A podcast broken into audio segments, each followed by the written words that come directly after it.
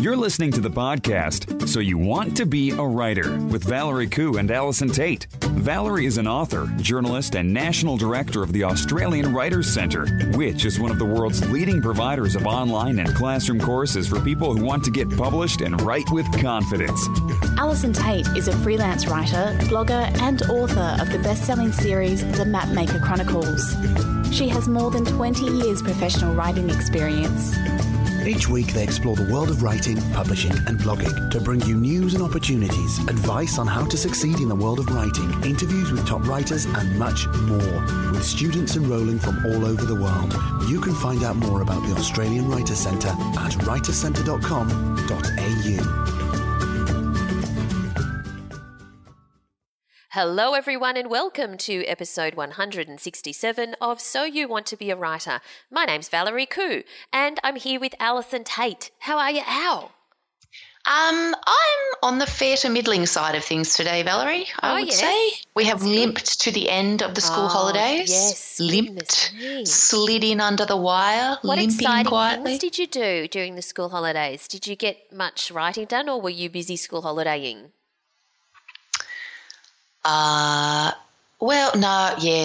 Okay. So thinking about that.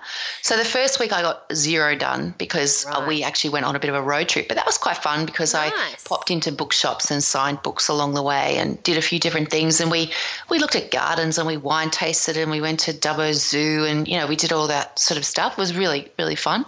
Dubbo Zoo. So that was good. So that was quite a good week in the sense that I really just didn't do anything. I went to bed honestly.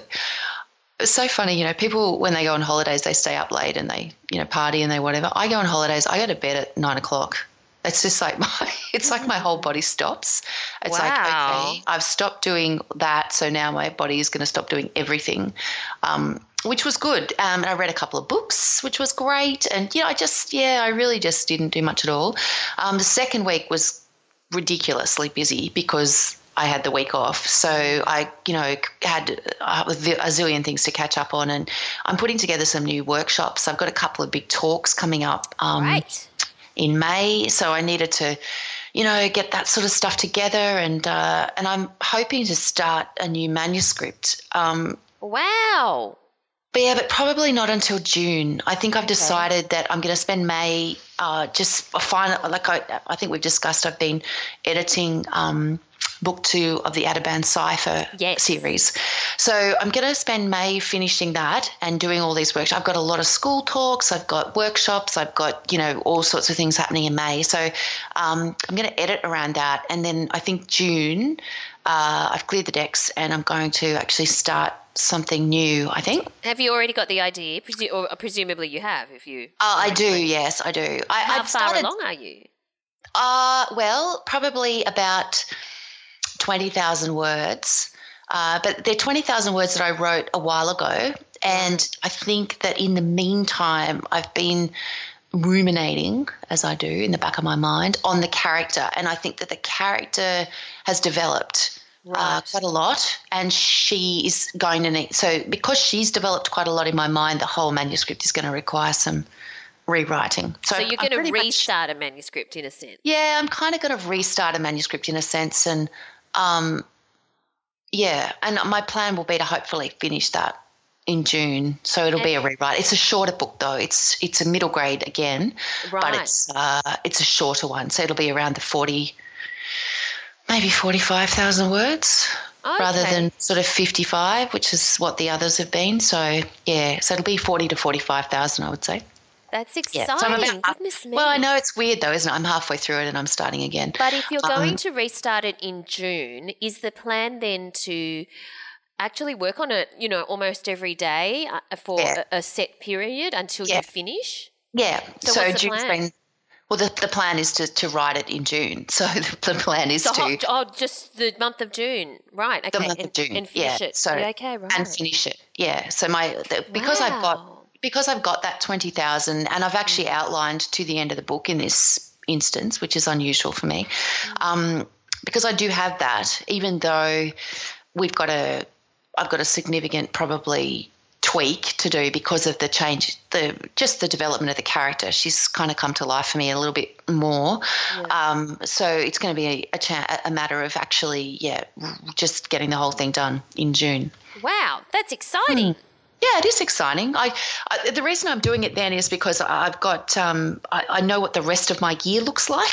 Mm. So it's that whole thing of like I'm looking ahead at what's coming up, and it's the best month for me to actually get some solid writing in. So my plan for this year is to do solid writing in June and solid writing in November again with NaNoWriMo, and I've got two manuscripts that I'm planning to work on in those periods, and then the other months will be for editing and other things.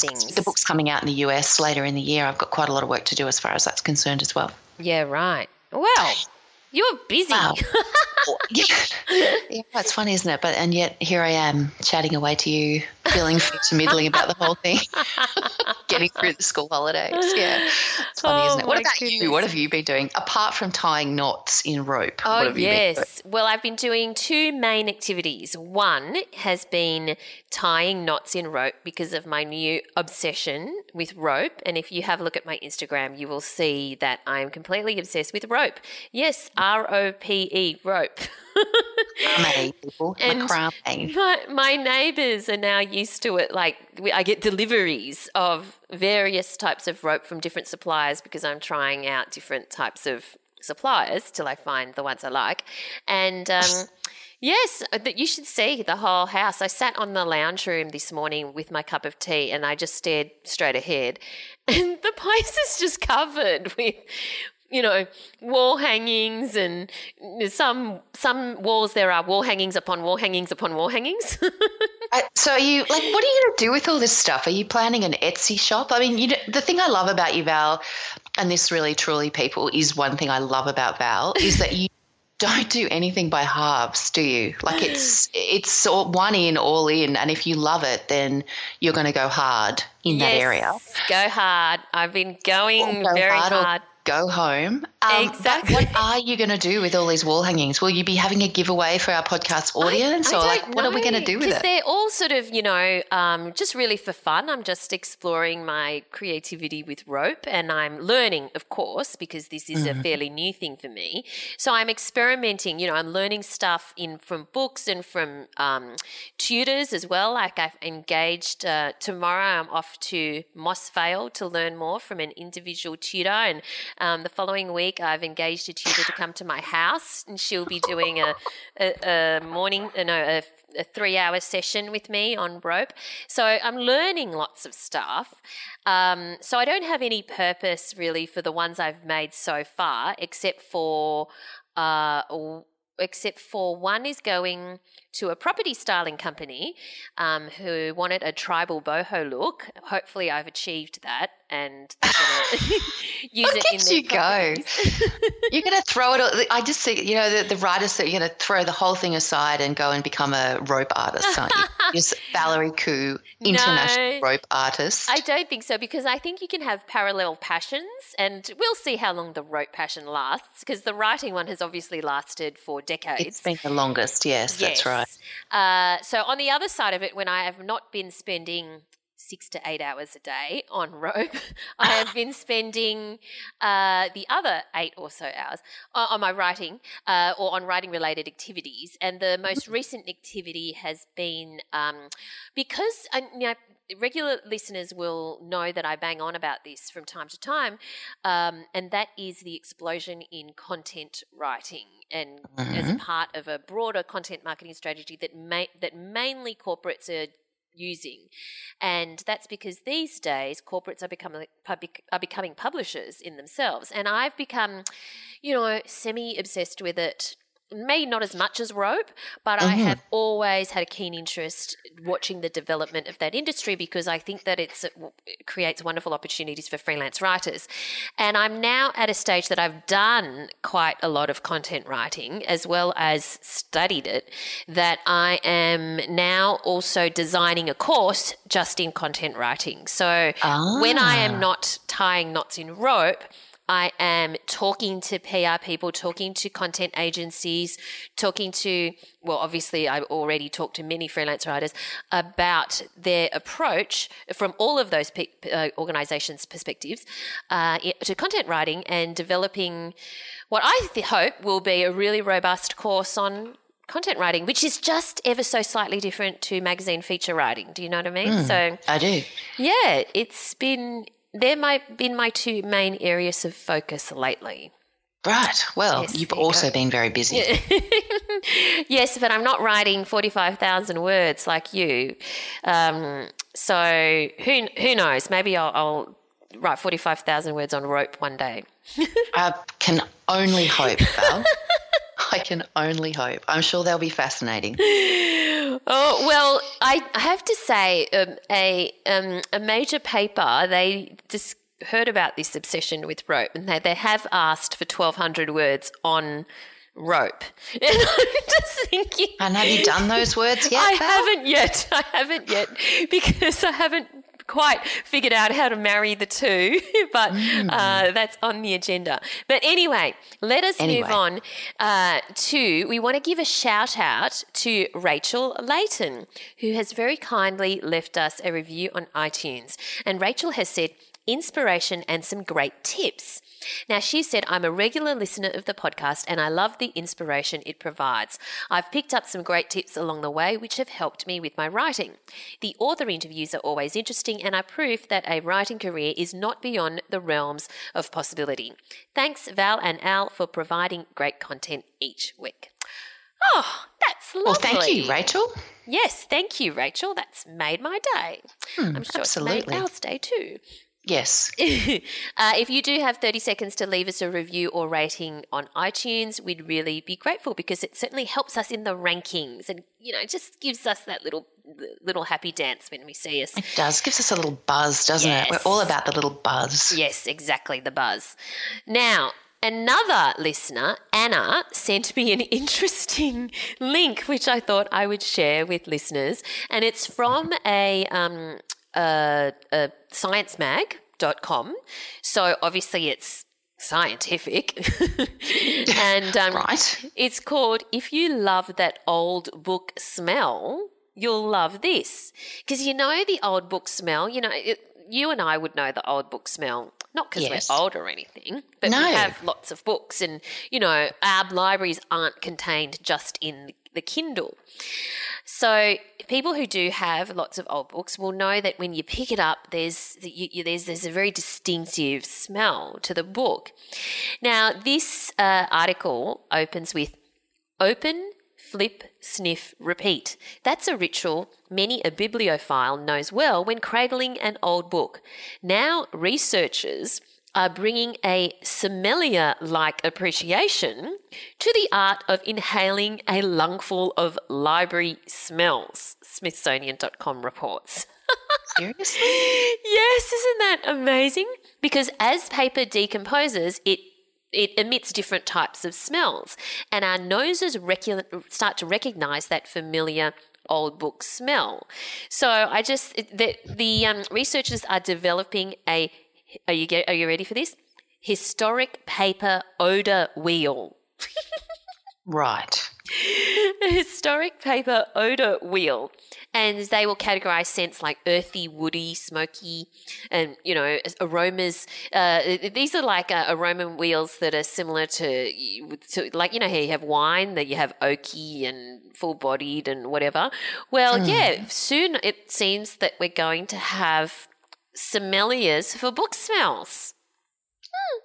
That's just, it's kind of bizarre. Do we not think that's a little bit weird? It is a little bit bizarre, but the reason for it, though, is that those sommelier book smell people, or people who are experts in this area and who will refer to the historic paper odour wheel, can then determine the level of degradation, in a sense, for the paper in a library or a museum or whatever, and then can treat it accordingly, depending, because, you know, it would tell them where it's at in its life stage, in a sense. So there you go. But do you love the smell of old books? No. Yeah. I don't love the smell of old books. I like the smell of new books. So do I. Because when you do smell those old books, it probably means there's been a bit of damp around. Musty. They sort of smell musty, don't they? Yeah, I don't love it. But I know people do. There are people that do. And if you do, then this is for you. Yes, this is for you. What I do like when I go through my old books, I find these $2 notes in them. I don't know $2 notes? Well, you're using them as bookmarks. Yeah. Or you remember $2 notes? Yeah. I have to say the things that fall out of old books can be really interesting, like when you get them from secondhand bookshops and stuff, like some of the things that people did use as bookmarks is always very, very interesting. I love the little notes, and you get shopping lists, and you get all sorts of things. Yes. This actually I'll just give you a little bit of a preview of the author that we're going to talk about, that we're going to talk to this week, who is Mark Holden. One of the things that he writes in his memoir is that he had given his mother a book, like he was it his mother? Oh no, maybe I'm confusing. Oh. I take it all back. I don't want to tell the wrong story. Let's not even talk about it. I don't want to tell the wrong story because maybe this didn't. I've read so many books that maybe this didn't happen in Mark Holden's book. Forgive me, listeners. That was a little bit of a teaser. Right, so maybe we should move on at this point, Valerie. Yeah, we'll move on. I'm sorry. All right, let us move on then to a link that I found on sharpened pencil editing. Oh, okay. Sharpened pencil editing. Now, I think this is a really good link, and we'll put it in the show notes, which, of course, you can find at soyouwanttobeawriter.com.au.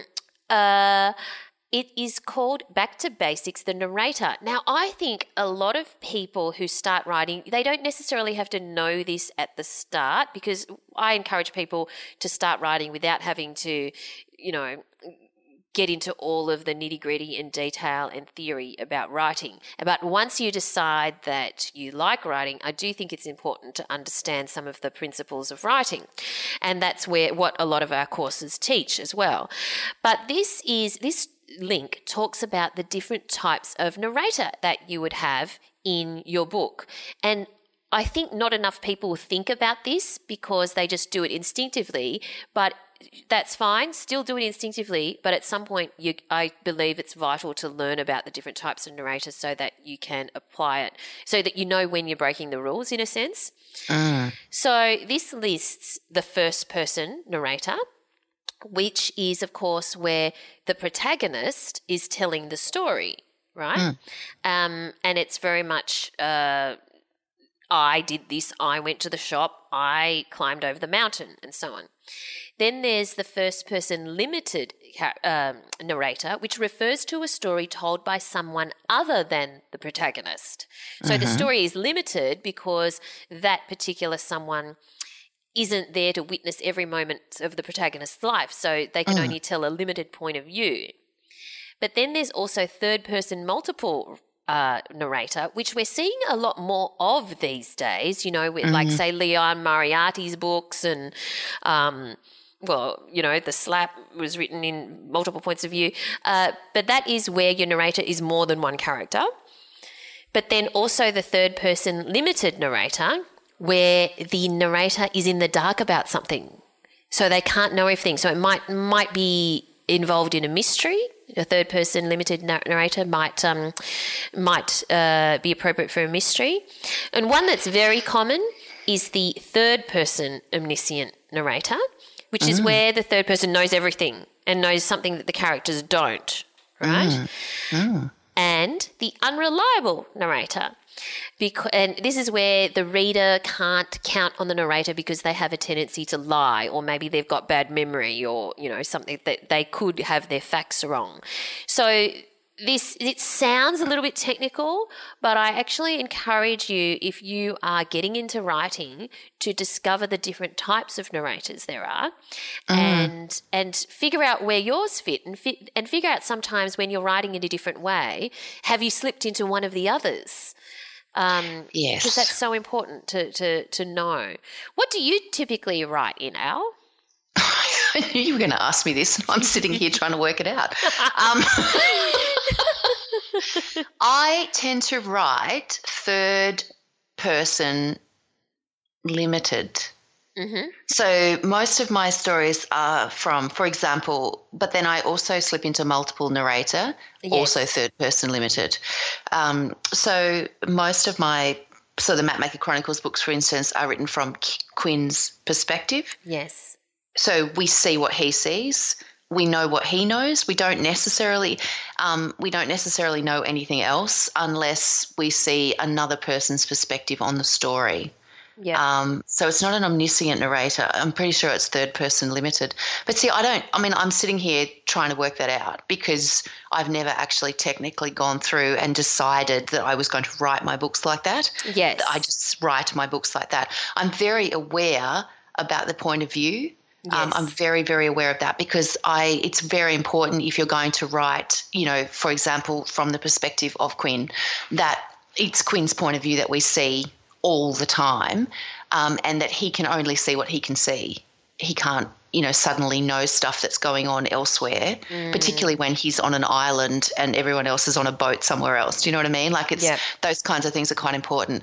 But I've never actually, I can honestly say I have never specifically sat down and thought, this is how I'm going to write my book. It's just that's how my books are written.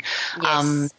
And I have toyed with the idea of doing a first-person novel. Yeah. And it's something that I might, you know, do a bit down the track. Mm-hmm. What, as a creative challenge or just or just as why? A creative challenge because I do like – I mean I personally like third person because I think it allows you to play with description and things in a way that first person doesn't. Mm-hmm. It allows you to give, you know – I think it allows you to play with literary devices in a way that first person doesn't. But I think first person is a really interesting exercise in voice, and that's probably why I would do it. Mm-hmm. And also I think it will suit the story. See, that's the thing. I think you've got to choose the narrator that suits the story. And the story that I have in mind is probably older YA, and that tends to be a very first person, you know, experience. There's a lot of first person in YA and particularly in older YA. So, I just think you choose, for me, the narrator comes with the story and the narrator comes with the character. Mm. And so the perspective, and also I guess the other thing you have to consider, like I just said it even there, is the conventions of your genre, of what you're writing in. You know, as I said, there's a lot of first person in YA and older YA. So the story that I'm telling is probably naturally going to fit into that, and so therefore I would go with the conventions of that genre, which is first person. Yeah, but that makes sense. It's quite limited. Yeah. So it will be an adventure, like to give that a go and to see how that came away. So you've never written in first person before? I don't write any blogging. I only blog. I blog in first person. Yes, clearly. But I don't. I think that just comes from. I don't actually love reading first person. I think that's possibly why you could probably name a handful of books that I've enjoyed in first person. I like third person. I think third person allows more creativity in the craft than first person does, I guess, is the only way I can probably describe it. Yeah. Which is not to say that, I mean, obviously I'm sitting here saying first person is a challenge, so it's not that I'm, you know, undervaluing what first person is or what first person can bring. Yes. But I just think it's just not what I naturally am drawn to. So therefore, for me, it would be more of a challenge, I think. All right, well, let's move on to our next link, which I think is really interesting, and it's from The Right Life, and it's a post called How to Work with a Beta Reader, 5 Tips for Success. And, you know, of course, a beta reader are the non-professional readers who they might be your friends who are into reading, who test out your book before you send it, say, to a publisher or to an agent or whatever, and the point of that is to get their reaction and just to get their response of, oh, did it make sense? Oh, was it engaging? Oh, you know, was it fantastic? Was it boring? You know, just to get some feedback on your story, because often we're just too close to our stories to be able to objectively do that ourselves.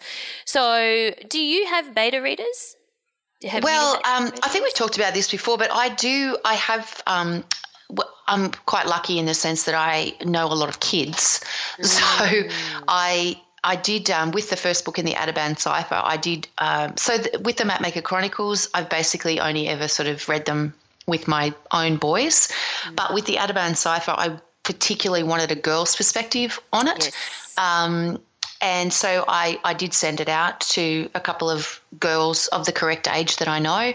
And I really value their feedback, because if you ask kids that age to do a job for you like that, they're so chuffed to be asked, for starters, and they will be very, very honest with you. They're not like adults. They won't just go, yeah, I really liked it. Yeah. They're going to tell you, and the other thing I find fascinating with it is, even though I tell them it's a first draft and there's going to be typos in it, they will go through and they will correct every single spelling mistake. And, yeah, they're hilarious. They're fantastic. But I think the key to it, and I don't care how old your beta readers are, whether they're 10 or 40, is to give them a specific list of questions. And I noticed that's one of the tips in this post that you've given us here, is that you have to be specific about what you want from them. Mm. You can't just say, did you like the hero? Because, a yes or no answer is not going to get you anywhere. You need to be quite specific about what it is that you're looking for from them.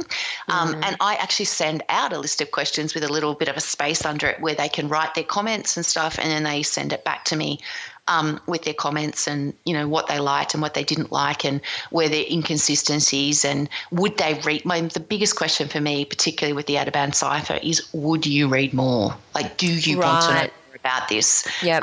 What aspects of it did you want to know more about, and that sort of stuff. So because obviously I was looking at this being a new series, and so I wanted to make sure that I was setting something up here that they would go back for, and things like because there's quite a cast of characters in the Adaban Cipher. There are 4 girl characters and 2 main male protagonists as well. So there's 6 of them, and I wanted to know who had made the biggest impact on them. Right. And the thing I loved about it was that I probably sent it out to 5 or 6 kids, and all of them came back with a different answer to that question, which was just what I wanted, was perfect. Oh, yeah, wow. They had different favourite characters. Like the Spice Girls. Well, like, a girl group and a couple of hangers-on, yeah. Yeah, right. So they had different – and they had different reasons for liking those characters. Yeah. So, you're looking for very specific questions and answers, I think, not just yes or no, did you like it, blah, blah, blah. Yeah. And if you've got something in there that you're not sure about, if there's some plot element that you're, you think might be a bit weak or whatever, ask them about it. Don't think it's going to cover. And kids will not let it go, like in particular. I mean, adults might be like, oh, I'm sure they'll get it in the second draft, but kids won't let it go. They'll be like, yeah, this made no sense, Alison. Yeah, right. Okay. Yeah, the other thing that, because you said you sent it to, 5 kids or whatever, one of the suggestions in this post is to work in batches, which I think is a really good idea. And what they've suggested is you might send your first beta reader draft to 2 or 3 people, but then wait for their feedback. Like, don't send it to 10 people at once, because you want to wait for the first batch of feedback to come through, because you might make some tweaks. And especially if they all say a particular scene made no sense. So then once you've done that, then send out to your next batch of readers. So if you have the time to do that, I think that that's quite wise advice as well. I to be honest with you, Val, I would actually advise against doing that. Really? I would advise against – well, because I would advise against sending it out to 10 people for starters. Okay, sure. I just honestly – do you think it should go to? I reckon, a maximum of 4 or 5. Right. Because all you're going to get is a whole bunch of different feedback that unless you're used to dealing with feedback, you know, like I'm kind of used to it. I know what I can discard and what I can't. If you suddenly start trying to implement the feedback from 10 people into your manuscript, you are going to end up in a horrible, horrible mess. So my thought would be that you would send it out to 2 or 3 people, and then I would send that first draft and get the feedback on any questions that you specifically have for yourself. And I wouldn't send it out again because you're just going to get conflicting feedback from other people. Trust me. Okay. Readers are never going to agree. Yes, okay. Okay. You have to be strong enough you have to have a strong enough vision of what your story is that you're going to be able to take that feedback. Yeah. Because this can be a real trap for young players. You're going to be able to take that feedback and you're going to be able to decide which bits of that feedback are actually useful to you and which bits are not. And if you've got 10 people all at different phases coming back to you with different feedback, it is honestly just going to really get you in a pickle. Yes. So think very carefully about two things. Think very carefully about who you're going to use as your beta readers. Very important. Really, really carefully about that. So important. And then be strong enough in your vision of your story to understand what of that feedback is important and what's not. Yeah, absolutely. So what would your suggestion be for how to pick the right beta readers? Well, I just think you need to I guess in my case with the kids, I choose kids that I know read a lot and read really widely. These are kids that are voracious readers who understand and who read things that come back to me and talk to me about books that they love, that are books that kind of A, fit within the kind of thing that I'm writing, but also B, are really good examples of that. So so they're kind of discerning readers, even though they're 10. So if you're going to use a reader, use a discerning reader. Yes. But if I was writing, when I was writing adult fiction, most of the people that I got to do beta reading for me were other writers who were a little bit further along the chain from me as far as further up the publishing tree than I was, who were friends of mine, who I'd met at writing conferences, which is why you talk to people at writing conferences. Yes. And who, we sort of work together on reading different things. So that's kind of how I used to do that. So, yeah. But I just think, don't get your mum to be your beta reader because absolutely you're never going to get what you need from that. Great. And also don't send your work to someone who doesn't read what you are writing. Yes, that's right. Because you will never get useful feedback. Even if they've offered.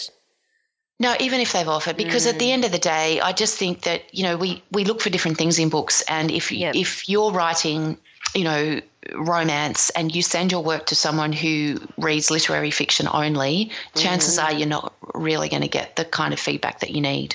Yep, absolutely. All right, let's move on to our giveaway this week, which is our wonderful Mother's Day book pack where you can win 7 books, and we are going to try and get this prize to you before Mother's Day in case you want to give it to your mum. So the 7 books are Redeemable, A Memoir of Darkness and Hope by Irwin James, Police at the Station and They Don't Look Friendly by Adrian McKinty, I Hate the Internet by Jarrett Kobeck, Lincoln in the Bardo by George Sanders, Storm and Grace by Catherine Hayman, Third Time Lucky by Carly Lane, and Their Brilliant Careers, The Fantastic Lives of 16 Extraordinary Australian Writers by Ryan O'Neill. So the competition closes the 1st of May, and all you need to do is go to writerscentre.com.au/win and just enter there, and you could be in the running to win this great Mother's Day book pack of 7 books. And if you're going to that URL in the future, don't worry, there'll be some other fantastic competition that you can enter as well. So that's writerscentre.com.au/win.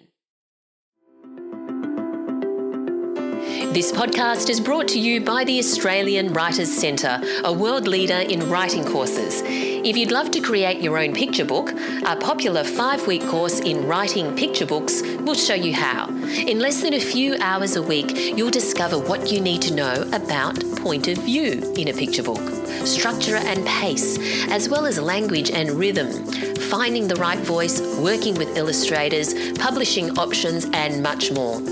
Complete it online for ultimate convenience and receive personalised tutor feedback on your writing. Find out more at writerscentre.com.au/picturebooks. Are we ready for the word of the week, Al? I am more than ready, Valerie. More than ready. It is peregrination. So it's like peregrine and then ation, peregrination. Do you know what that means? Does it have something to do with birds? Kind of. Well, birds probably go on a peregrination. Like a peregrine falcon. Sort of, yes. This means, so peregrination means travelling from one place to another. And, you know, because like there's that tour company called Peregrine as well, so that kind of makes sense. It all makes sense. Yes. So you might say something like, she took photos of all the big tourist attractions on her peregrination from Cairns to Coffs Harbour. Mm-hmm. But you're not going to, are you? Like, really?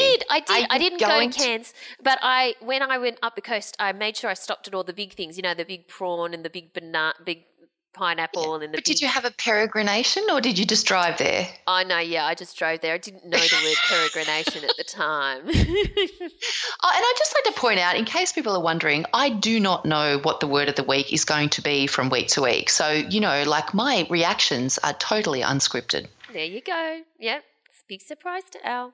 Always a surprise. Peregrination.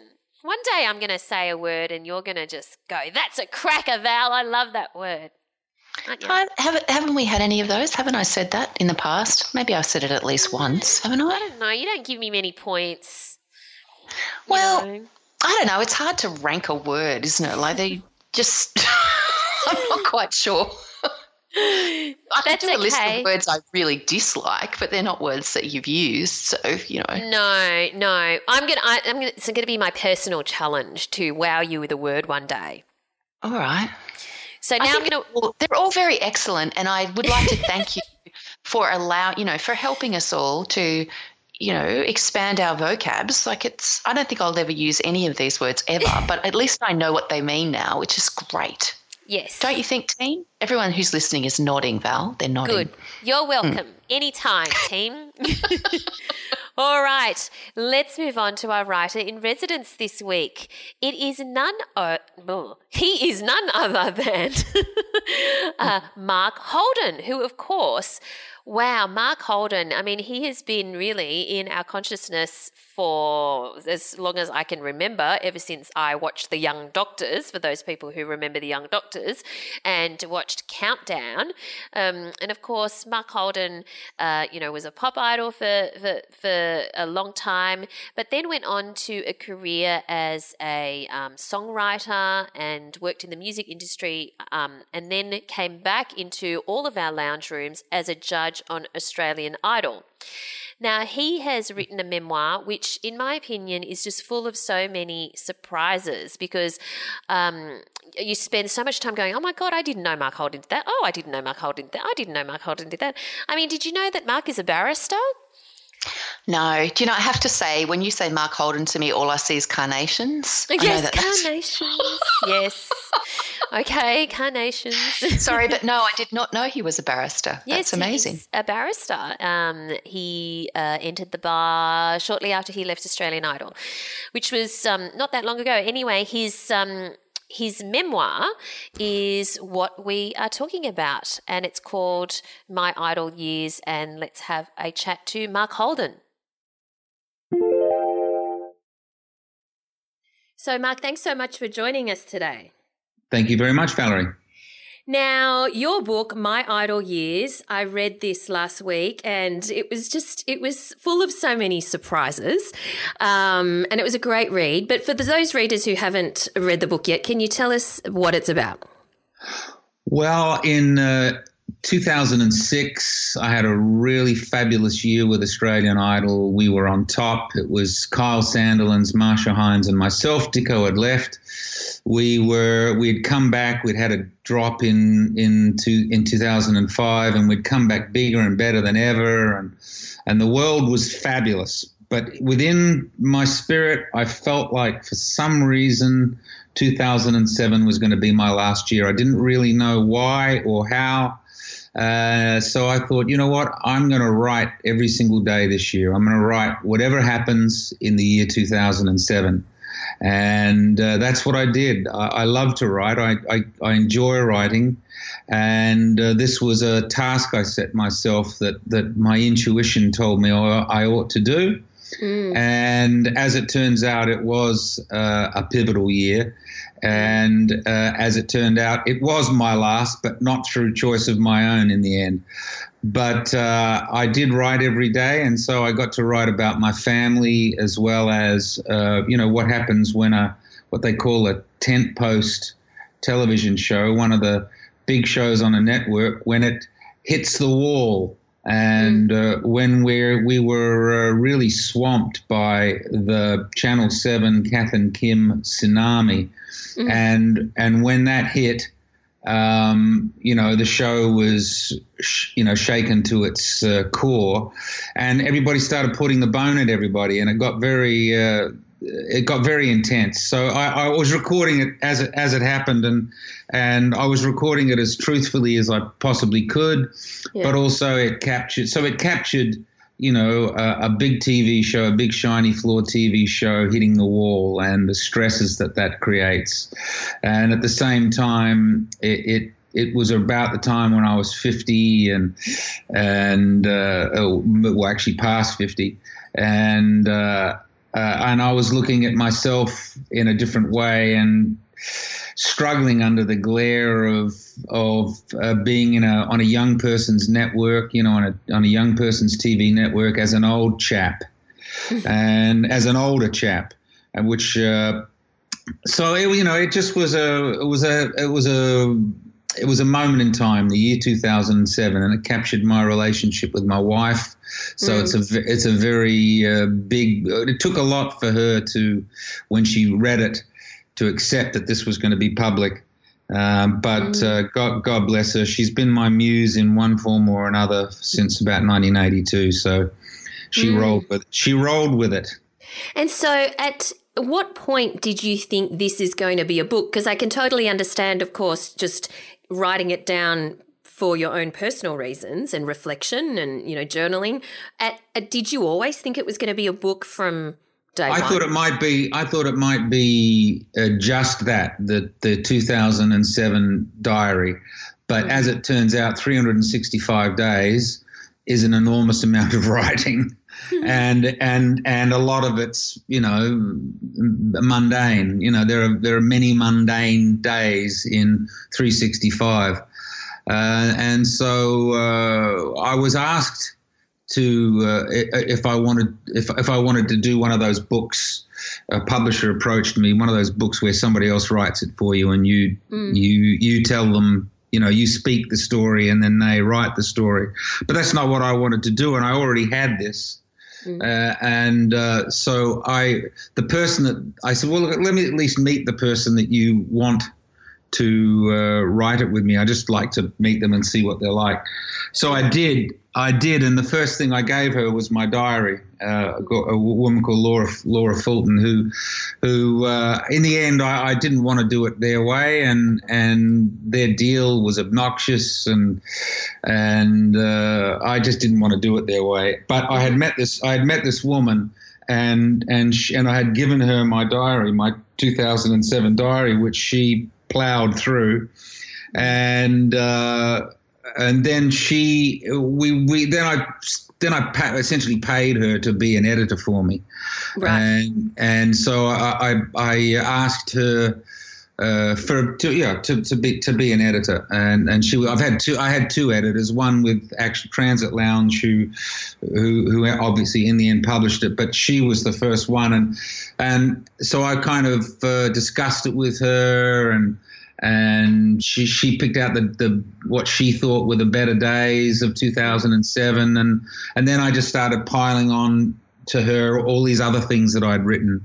Yes. And I'd written, you know, I had committed bits and pieces over the years at different times. When I was going through the bar readers course to become a barrister, I was writing during that time.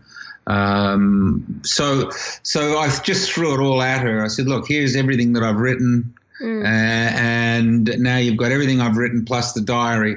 And then it was her idea to sort of just use 2007 as the spine.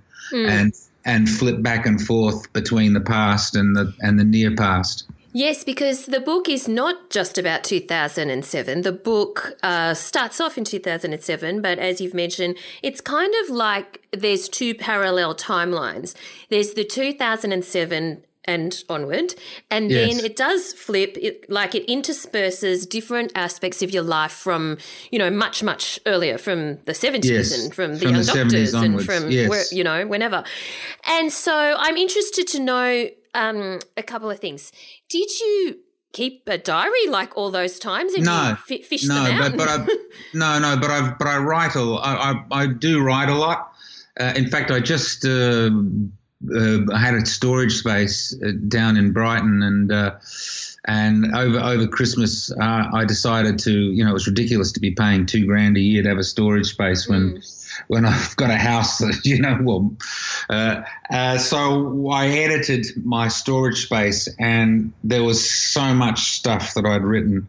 But written in what form? In books, you know, just little journals. I wrote, for example, I wrote for a whole year, my dreams every night was one line. Yes. I threw it all out though, which was a terrible thing to do. I just threw it all out. Mm. I just decided that I couldn't deliver that to my daughter when I'm dead.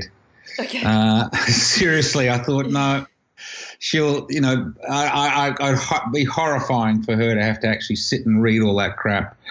But there was tons of poems and tons of stuff, but the better bits, the bits that jumped out the most, ended up in the book, and the rest I've thrown away. I kind of regret that in a way, but wow. It was an act of purging. So you went to your storage space, you found all these old journals and things and picked out the best bits, and then gave them to Laura, yes, your editor, and yes, did she kind of assemble it, or the timelines? I assembled the timelines. It was her idea, but I assembled the timelines, and then I, you know, sought advice on whether it was working. And obviously the thing was to really get rid of stuff, really. I mean, it was there was just so much. So the biggest job was really just removing stuff, and that's hard, that's very hard to do. Especially when you've lived such a full and colourful life as yours. I can imagine that would be very hard to you. Yes. I also left out the more lascivious things. I chose consciously not to include many things that I perhaps could have. Yes. That I just thought, no, I just don't feel good about that. I mean, I'm happy to. I don't know how to get rid of that notification thing. Sorry about that. I've tried to get. Can you hear it? No, I can't hear it. It's okay. Okay, cool, because it annoys the crap out of me, and I've tried to get rid of it on my computer. No, it's fine. Every time. Essentially, I decided to not to omit some of those stories, and yes, and I keep asking myself whether I could or should write a kind of a work of fiction that's not fiction, and about my life as a pop star, and even said it in the 70s. Right. But sort of tell the truth in another way, you know. Right. But I don't know whether I've got the courage or the energy to do that. But it's but I love the idea of just writing the story of a teen idol. Yes. Yes. But from my own personal experience and how truly nutty it really gets. Yeah, I bet. So I haven't done that in this case, but not to say that I won't. Sure. Now, as you say, you've left out some of the more lascivious things, but you write very candidly and very honestly, and not only about yourself, but also about your thoughts about other people, some other people. Yes. At some point, were you concerned about, what would be in print and what? Yes, I mean, how at the level of, I was to the degree of, is it defamatory? That's really about the extent. That's the extent to which I would. Because that year was it was real. I mean, I didn't want to cut out the edge. I cut out the non-edge. I cut out the bland. That was I cut out the bland days. I didn't want to cut out the days that had edge. I think that was the actual story. So, obviously there were some things in there that were actually public. So, for example, the executive producer threatening to punch me was reported at the time. And so I didn't feel bad, even though, I love Greg. Greg is I think he's brilliant, but he's highly strung. And at that time, he really did want to punch me, Okay. Sure. And he fired me in the end, And but I've seen him since. I've forgiven him. I've thanked him for firing me, because I wouldn't have become a barrister if I hadn't been fired.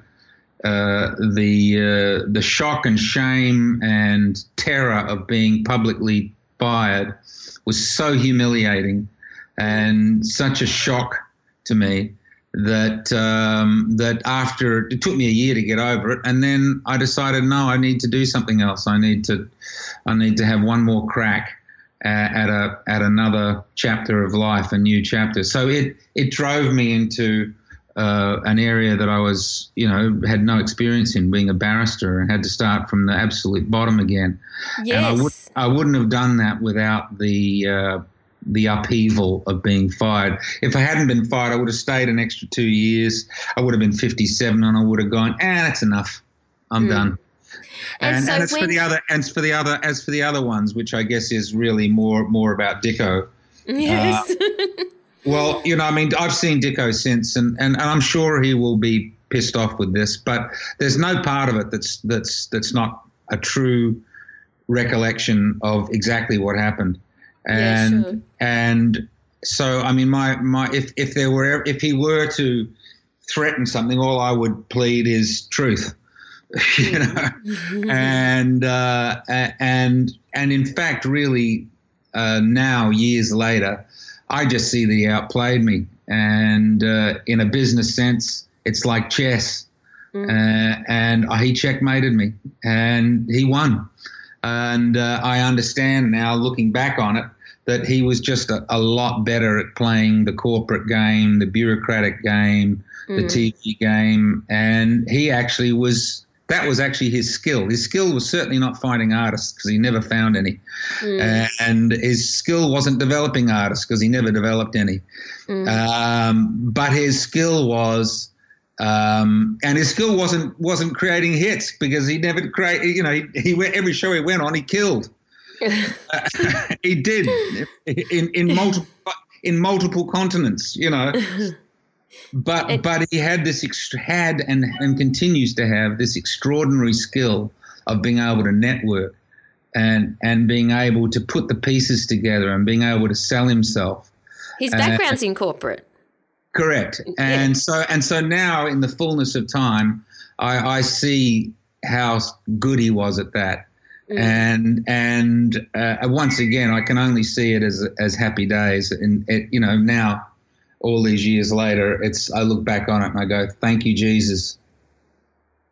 And so you left Idol and you studied law. I didn't leave Idol. I was shoved off on. Okay. and you studied law and became a barrister. And I think that's the interesting thing about reading this book. As I was reading this book, the number of times I would say to my partner, did you know blah, blah, blah, blah, blah? Did you know that Mark wrote this song? Did you know that? And so it's full of lots of these did you knows, in my opinion, which are really, really interesting. Now, when you're studying law, yes, was it surreal? Like, you know, well, I went back to law in 97. When I came back in 96 from America, I really didn't know what I was going to do. And for all intents and purposes, I wasn't going to have a show business career. Mm-hmm. So I figured very quickly that I ought to go back and get my law degree. But then in the middle of it, Vanessa blew up. And, Vanessa Amorosi. Vanessa Amorosi. So, but this time, you know, being an older bloke, I was not going to allow myself to be, you know, shaken off. And I actually enjoyed it the second time around. So I hung in and I got the degree and graduated in 2001. I was doing my, you know, studying in tour buses and in hotel rooms. But I got it. And then Vanessa blew up, so I just put it aside. And so when 2008 came or 2009 came around and I'd had my year off after being fired, I had a degree, but I didn't have a practicing certificate. So I went to Leo Cousins where I now teach, and then I didn't want to be a solicitor. That was, you know, your life being determined in you know 5-minute increments. Is something 6-minute increments is something that I was not you know just I couldn't, and plus I'm unemployable. No one would employ me. I'm unmanageable and unemployable. And as the story I tell in the book is standing in the line at the Optus store in Elstonwick and getting there early one very, very cold June morning and spending an hour in the line. And as it turns out, the guy that was right next to me with his, at that stage, 16-year-old son, who was the same age as Katie, were both waiting to get the iPhone. He was a barrister, and he explained to me what a barrister's life is. That you know you can't incorporate, you're not employed, you're a totally independent and sole practitioner, and it just struck me, you know, that you're fighting for people's rights, and it just went and I like that, and in truth it's been brilliant. I have loved it. I've really loved this extra chapter that I've had, and I've made some good friends at the bar, and I would say now I'm in my 8th year or 9th year, because that year I did the practicing certificate situation for 6 months with Leo Cousin, then 3 months, with in the bar readers course, and so basically by the end of 2009 I was a barrister. And then I got cancer, and that threw me out for a while. And but now I've been doing it for 8 years, and now I've sort of come full circle. I'm more interested in making music. I'm more interested in. I've written a show. I go back and it happened just recently. I was down in Drysdale, which is on the Bellarine Peninsula, workshopping my show, which is about my family circus, the Holden Brothers Traveling Circus. And I realized as I was going to work on that show that that morning that I was excited to get to work. I was not anxious to get to work. I was full of, you know, the joy, whereas when I go to court, you know, I don't sleep the night before. I'm stressed, you know. You know, you've got people that the only reason that they brief a barrister is because everything else has failed. No other resolution has worked, And so they litigate, and litigation is horrible. It's truly, truly, truly horrible. And anyone that's been involved in litigation will tell you it's just an appalling, horrible experience. So it's stressful, and I value it, and I'm very privileged to have the ticket.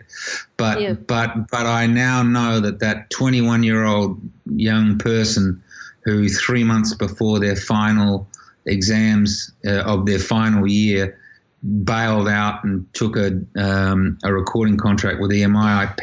I pat that 21-year-old on the back and I go, "Thank you, young man. Thank you," because I've had 40 years of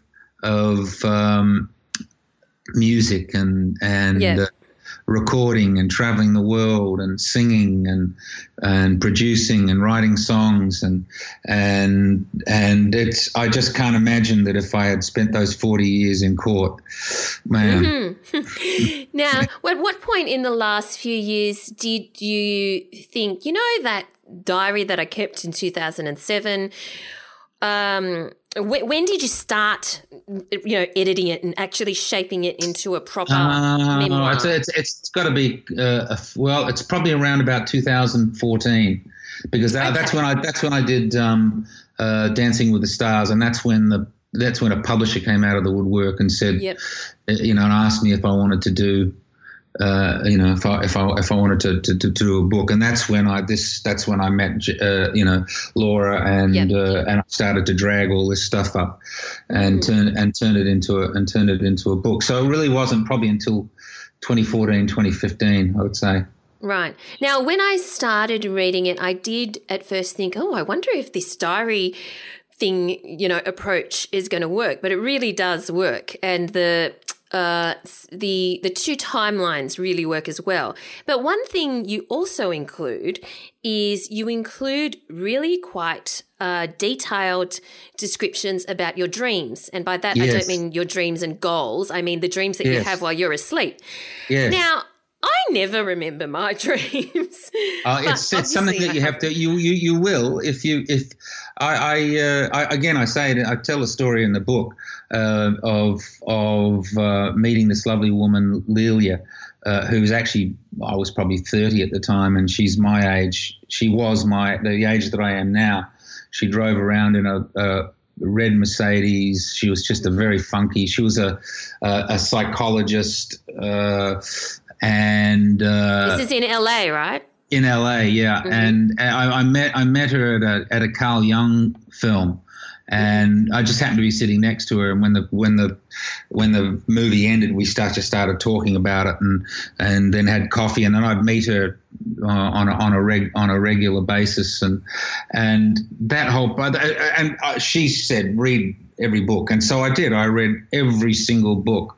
That Carl Jung book, and then I tell the story too of how Lady Soul, the song I wrote for the Temptations, that's on the Motown's greatest hits, which I'm very proud of, and that came out of a dream, because I had crashed and burned. I had a record deal that failed. I tell the story, the Bette Davis story, and the Chinese Theatre story, of which is in the book, of meeting the fabulous Bette Davis and doing a scene with her to present me as the star of the future, and then it all crashing and burning, and this happened around that time, and was I going to go back to Australia with my tail between my legs, a failure? Was I going to go back and do law? What was I going to do? Should I stay or should I go? I decided through reading all the Carl Jung books to actually analyze myself. And part of that was to write down my dreams every day for a year. And once you do that, once you get in the habit of doing it, even when you wake up at night, you kind of capture the dream. If you bring the dream into your consciousness, it'll stay there. It'll stay there. And if you write first thing in the morning, when they're fresh, you can even remember the several that you've had during the night that you've gone back to sleep for. So it just becomes, you know, a thing that you get used to. And then once you have all these dreams, which as I said, I just threw them all out, and which was perhaps a bit nutty, perhaps. But once you've done it for a year, and you can go back over several months, you can see that what actually happens is that your brain will be, or your spirit, whatever it is, will regurgitate stuff, but from different angles. And so if I have a dream about being on stage, one dream will be from the audience, point of view of the audience, and then another dream 3 weeks later will be from above or behind the stage. And you see it. You don't know it at the time, but when you're writing them all down and then you go back and you see them over a period of months, you'll see all these patterns evolving and these your spirit and your brain working through these issues. And then some that are just, you know, you could write a book. You know, there were some that were real space age dreams, and that I'm certain if I could actually just write that was the outline of a whole book right there. You know, some science fiction book. You know, wow. But it's a habit you get into. You know, of just bringing them to the surface and not allowing them to dissolve.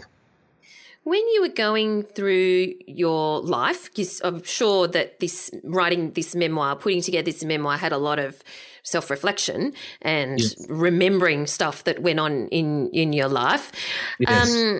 Was it something that was enjoyable? Was it something that was, you know, nostalgic? Yes. Was it something that was confronting? Was it, No, not really. No, it was it was enjoyable. I love memories and dreams and no, there's something really beautiful about that movie that goes on in your head. But it's important, I find, to do it as close to the time as possible, and when it's fresh, so you can get the detail. And particularly as I'm getting older, the stuff that I haven't written down is gone. You know, I can't. I can. It's very hard to recapture the detail. Right. You've got to do it in the moment. You've got to do it in the moment. No, I love it. I made 5 25-minute short films about my family circus a few years ago, which no one ever saw. It's on iTunes, but it was a big mishmash. You know, it cost me a fortune, but I just loved chiseling at it like a watchmaker. You know, I loved working on a frame or an idea, or I could have spent more years on it, you know, more. And in fact I am, because now that actually ended up being, those 5 25-minute short films really ended up being more or less a whiteboard or something where I've just thrown all the ideas up and hopefully I'll get to use them at some point, or you know, my grandchild that I've never met will. Mm. Are you now focusing on that, or has this process of writing this memoir whet your appetite to write other long-form things? It has. I've got 2 or 3 ideas I'm dreaming about at the moment. Okay. That I just got to bring myself to either just to start, really. But in that case, what do you enjoy about the writing process? I just love it. I can't express. I don't know. It's like writing a song. It's what do you enjoy about writing a song? I can't tell you. It's just something that I love doing. It is a form of meditation. It is a form of. It's like painting. I wish I could paint. I can't paint. I tried to paint. I wrote that in the book too. My girls gave me a Christmas present of painting, and it was so horrible. It was so bad, and it just disappointed me so much that I was so bad. Okay, so but with songs, I can't stop myself writing. I write regularly. I now, instead of I've just recorded an EP with my brother, But mainly, that's three songs with my brother that are on Apple Music and Spotify and all those things. But mainly what I do now is I just record them on a thing called Photo Booth on my computer, and just sitting in front of the computer, however I happen to look that day, I just perform them straight in there. There's a video and a recording. Boom! It cost me nothing. And then I post it on. Then I post it online on Facebook, and my 10,000 friends. Like I posted one on Saturday night called "Get Your Meds Right," and which my daughter was appalled by because I dedicated it to a friend of hers, and I had to remove that part of the song. But I just like the act of creating, and I like the act of creating. And I find that as I'm old, when I get older, I have more trust in myself. I know how to do it with the minimum effort, and get out of the way of it. And so when it happens, I just love the outpouring of it, and I'm toying. I've just got a big pile of stuff to my right, which you can't see, but it's a whole pile of history of the Holden Brothers Traveling Circus. That might be the one that I start because it's something that exists. There's the one that I've been telling you about before, about writing about a pop star's life in the 70s. Yes. But you know, completely unfiltered. I have another one I'd like to write. I'd like to write about my life with my wife now in my 60s and the challenges that creates for us having been together for so long and now being in an empty nest and the physical aspects of being older and the reconnection, deconnection. She could be my muse again, I'm sure. That one would be seriously personal. But that one has been pulling me. I almost started it last week. I almost got to the point of just doing a dump, and I didn't. I don't know why I didn't. But and there's another one that I had actually put the time aside for that we're using right now. These 3 weeks in January, a woman in America who I've got to know a little bit, but who is the first lady of Motown. And was the first woman to put a record out on Motown, and the story of her life. And I had given her this 3 weeks that we're in right now, but I couldn't get the commitment from her. I couldn't get the commitment to her to actually say, come on over and do it. But I haven't given up on that one because it's an extraordinary story. That one is one that I'm burning to tell. Wow. Okay. Yeah. Well, I can tell by the passion in your voice that there's obviously going to be another book, because I have to say I never really thought I would ever read a book by Mark Holden, but I have, and I enjoyed it, and I'm actually looking forward to the next one. So thank you. Thank you so much for your time today, Mark. I appreciate it. There you go, Mark Holden. Well, it's a great interview. Like, it's an interesting thing, isn't it? I just think that, you know, you think you know a person from their carnations and their, you know, TV appearances, but I guess there's so much more that goes on. And I guess the value of keeping a diary is, you know, it could one day turn out to be your memoir. Yeah, one day turn into a book, absolutely. And there's real value in that, actually, in keeping a diary or a journal. It's something that I only do from time to time, like during certain periods of my life, you know, not necessarily difficult periods, just certain periods I feel like doing it. And I wonder whether I should actually set myself a challenge to do it, say, for a year or some kind of decent period like what Mark did, because you never know what's going to come out of it. No, that's true. That is true. Maybe I should do it too. I used to have one. It was called a blog. Yeah. I used to write it every single day. And it's a really interesting thing because I did actually make, I went to Blurb.com and I made books out of my blog, the first few years of my blog, because they were obviously I was writing daily and it was a lot more sort of life-based and family, more personal but not than it is now.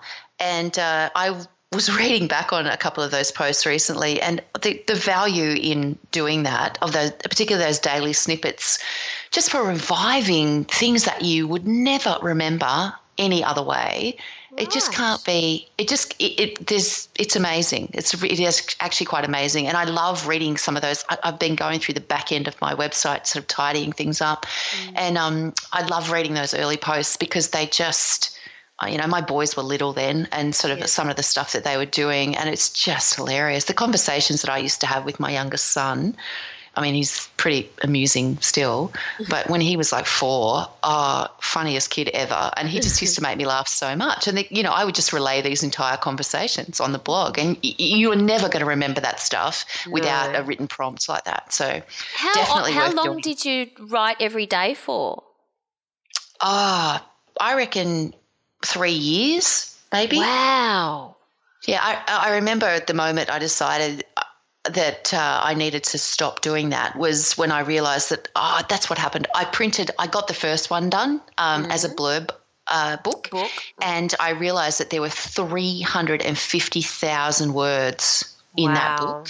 I eventually went through and took some of that stuff out, but 350,000 words, and I realised that I could blog 100,000 words a year and still have 2 full-length novels. Yeah. So I was doing that, and I was writing novels that were 90,000 words at the time as well. And so you kind of just think maybe I should just put some of that space into something else, so that's what I ended up doing. And that's when I sort of cut my blog back to 3 days a week. And now that I write, last year I wrote 4 books.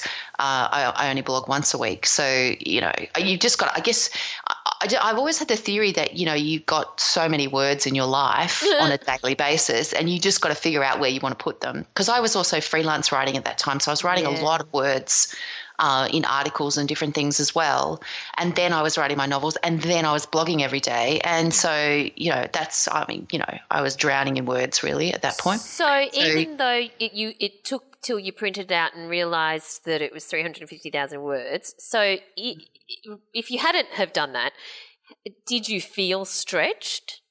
No, not really. I had days. I guess the interesting thing about blogging on a daily basis like that is that habit that you have, right? So it's like you build that habit. So I would sit down, and some of those posts were only 200 words, if that. Some of them were less. Sure. One of the most popular posts I ever wrote was 1 paragraph long. There were shorter ones as well. But you just got it was what I did, and I used to do it at like 10:00 every night. I would sit down at the end of the day and I would write my post, and it was a really good habit to get into, in the sense that. It was like, okay, I've got to write a blog post. I need to write it about something. What am I going to write it about? And what I would do is I would take one small thing, one tiny little aspect of my day, whatever that might have been, and I would construct a blog post based on that one small tiny thing that happened that day. So it wasn't like a daily, and then we did this, and then we did that, and then we did whatever. It was, one conversation, one thing I saw, one thing I overheard, one observation, one whatever, one tip and whatever, one thing. And you get into the habit of finding those one things, and that's when you start to realise that the writing prompts, ideas for things are just all over the place, and it's a good training for spotting those things. Wow. Okay. Well, and do you feel more freed up now? Do you know what is really interesting? I do, in the sense that, I still probably write as many words. I find blog posts a lot harder to write now, though, because I'm only writing one a week. Yeah. And it makes them feel like every post I write needs to be, super amazing. Duper. Yeah, I get it. Whereas when I was writing 7 a week, if I, you know, like if one of them wasn't amazing and super duper, well, you know, at least there was a post there. So I actually do find that I find blogging harder now than I did when I was doing it 7 days a week. Interesting. Okay, well, anyway, I thought we would chat about a tool that I like to use that's called Grum.co, so Grum.co as in C-O, Grum.co. And what Grum.co does, and this is particularly useful for those people who are building their author platform, because I hear a lot of people say, oh, I don't know what to, you know, I don't have the time, I don't have, you know, I can't, I hate typing on my phone, and which is where a lot of social media happens, obviously. But what Grum.co does is it can post Instagram from your computer. And when I found this, I was just like, happy joy, because I don't like typing on my phone, using my fingers on my phone. I don't mind when I've got a Bluetooth keyboard attached to my phone, but there's nothing that I could, there's nothing I could think of that's worse than typing a long post or even a short post on my phone.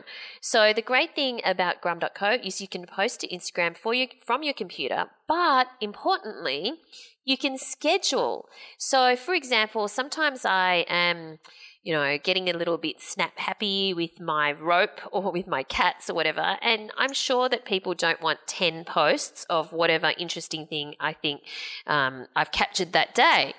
And so instead of posting all at once, I can just schedule them, maybe one per hour or one for the next day and the day after that or so, particularly stuff that isn't time sensitive, if you know what I mean. And I find it really useful. So I just thought that would be a useful tool to share for those people who are building their author platform, who maybe are keen to do Instagram, but they don't necessarily want to think about it every single day, and there are certain things that they want to go out at least every single day to keep their online presence alive, and they can certainly stockpile and schedule them. So there you go. Fabulous. What an excellent tip. Thank you very much for that, Valerie. You're welcome. And, of course, this and other platform building tips are in Alison's course, How to Build Your Author Platform, which is an awesome course that gives you a step-by-step, literally step-by-step blueprint, module-by-module action steps that you need to take, and a fantastic Facebook group as well, who are all really supportive. So big shout-out and hello to everyone in the Build Your Author Platform Facebook group. And, of course, you can find out more about Alison's course at writerscentre.com.au/platform. That's writerscentre.com.au/platform. So now that brings us almost to the end of this week's podcast. Al, what are you doing in the coming week? What am I doing? That's a really good question. I'm catching up on stuff. I'm working on those workshops that we talked about and getting myself – I'm trying to get myself organised for May. That is my job. Oh, yes. Okay. Great. And you? I'm going to Moss Vale, I think I mentioned. Oh, yes, that's right. Yes, I'm going for my little road trip to Moss Vale so I can get my individual tuition from the weaving expert lady. So I shall be doing that as well as creating more of the content writing course. So, excellent. Yes, where do we find you online, Al? You'll find me at AlisonTate.com, ALLISONTAIT.com. You will find me on Twitter at AlTait, ALTAIT, and you'll find me on Facebook and Instagram at Alison Tate Writer. And you, Valerie? You'll find me at Valerie Koo, that's KHOO, on Twitter and Instagram, where you'll see lots of pictures of rope and cats and books and piles of paper. Can't wait. Sometimes scheduled by Grum. Anyway, thanks for listening, everyone, and we look forward to chatting to you again next time. Bye. Thanks for listening to So You Want to Be a Writer.